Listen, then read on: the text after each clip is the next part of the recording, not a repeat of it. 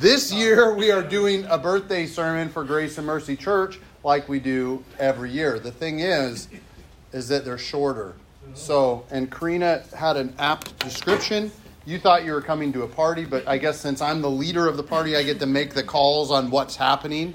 And you guys are all like, yeah, I guess we better go along with it if we want cake. So, if you want cake, here you go.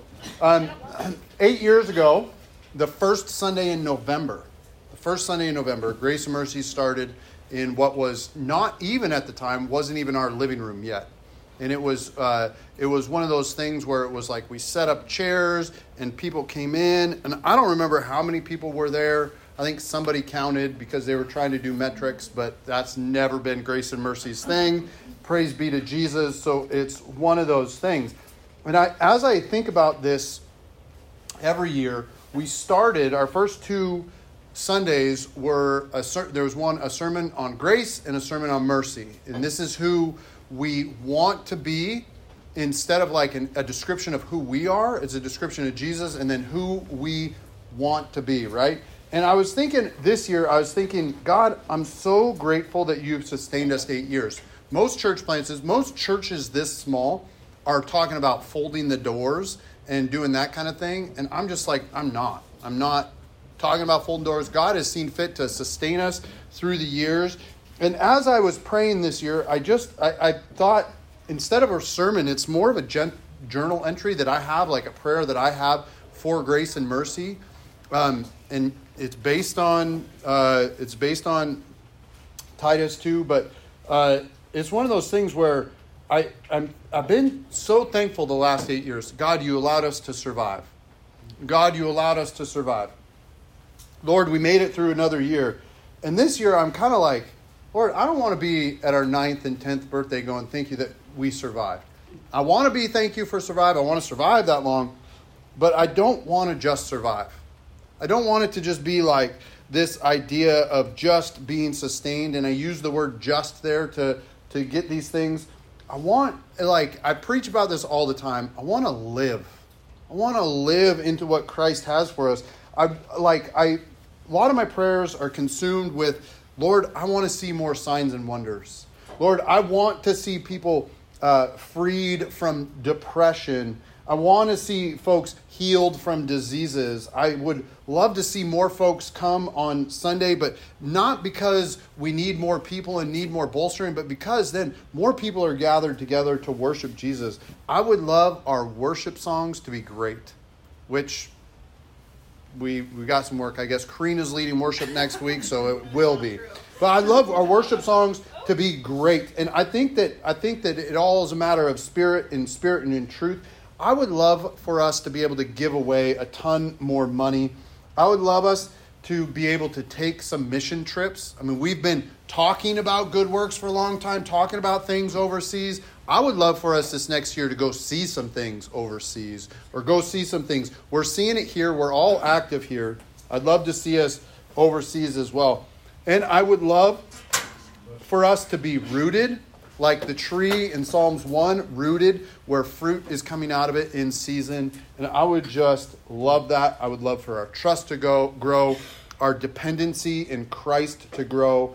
And I'd love to see us transfer from a season where we're like, oh God, thanks we survived that one, to a season of joy and abundance where we're just like, man, this is it. Like we're working out of an overflow for Christ. And I believe that this can happen. And, and one other thing I think I'd love to see is for awe to take hold in our hearts, where we just marvel at the things that God has done in our midst. And it's just a beautiful thing where we can tell a story that we don't get credit, but uh, God gets credit and God gets glory. I would love to, to see this. And so, um, uh, again, none of this is for our glory. I don't need people to ever go, oh, Pastor Scott's sermon. I never need that. Or, like, can you believe what's happening at Grace and Mercy? I really don't care about that either.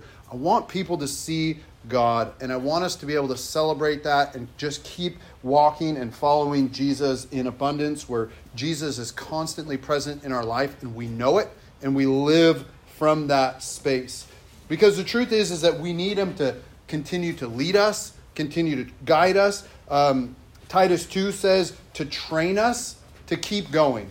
Train us to keep going in his ways, that we may be a people who are zealous for good works.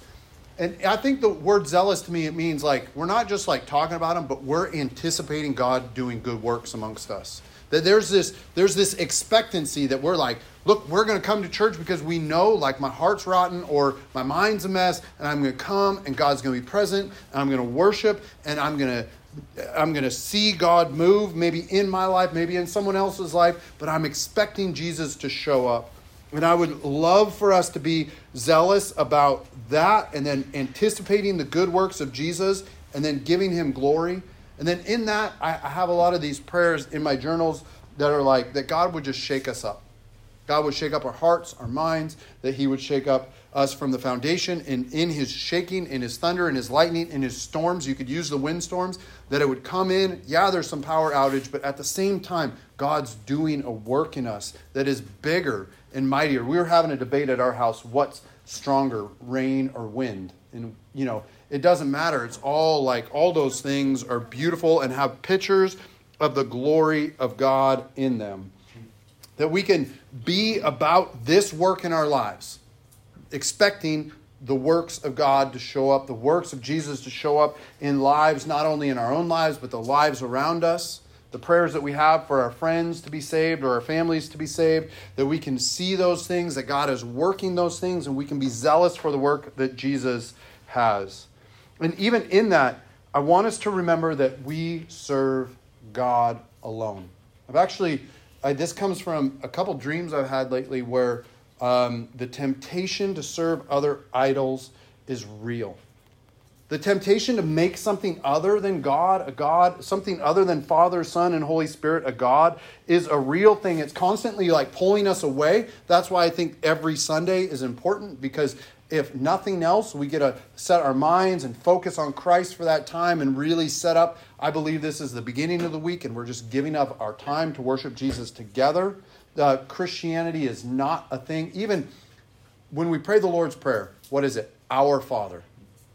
That's not uh, my Father. We can pray that by ourselves, and it's good to pray that by ourselves, but it's our Father. And when we hear that, the, the collection of people going forth, we need one another because the, the temptation to be pulled away and make other things great or make other things gods or to, to get our mind focused on something that we think is important and god's bringing our minds back to say no i'm important and i've got this. And in that I, I think about titus as well that we get to serve and follow god so we get to set aside our need to control things. We get to set aside our need for silly myths or silly stories, things that we might want to hold on to. Or um, it talks about in Titus endless arguments about genealogy. It says about genealogy, but about other things as well. I think about the political cycle coming up. Guess what we get to be about? Jesus. We can set aside all the arguments that are about to come up and we can just live and follow Jesus and walk with him. We can have our opinions.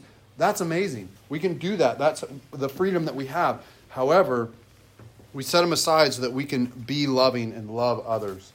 Titus 2 11 through 15 says this For the grace of God has appeared, bringing salvation for all people, training us to renounce ungodliness and worldly passions and live self controlled, upright, and godly lives in the present age.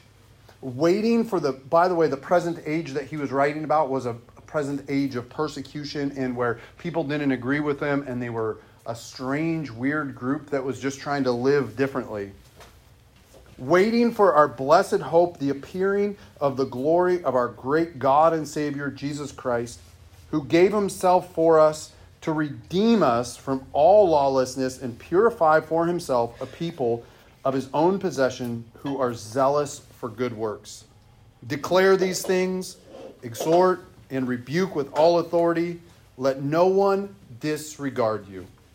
And this, these verses right here are what grace and mercy was founded on, is just that Jesus gave us his grace and his mercy, and we get to give it out to others. And so we declare that Jesus is our Savior. And I believe that we are being trained. I totally believe that. That we will never stop being trained. But let us be done surviving. I pray, please join me in this prayer that we may thrive and that when I say thrive, I don't that doesn't necessarily mean numbers to grow or anything, but that we can come expecting the presence of Jesus, the the grace that God has given us, and that we may thrive in that. Come to expect the works of God's, his signs and wonders amongst his people because we just believe that he's that big. So Jesus, we lay down this next year before you. Lord, we're going to follow you wherever you lead us, wherever you guide us. Lord, we want to see signs and wonders because that means that you're present. That means that you're in our midst. And so, Lord, do them in our lives and the lives of people around us. Let us see your mighty works, Lord. Let us not just survive. We're okay with that, but we want to thrive, Lord. We want to live. We want to have life um, to the full. So please do that for us. In Jesus' name, amen. amen.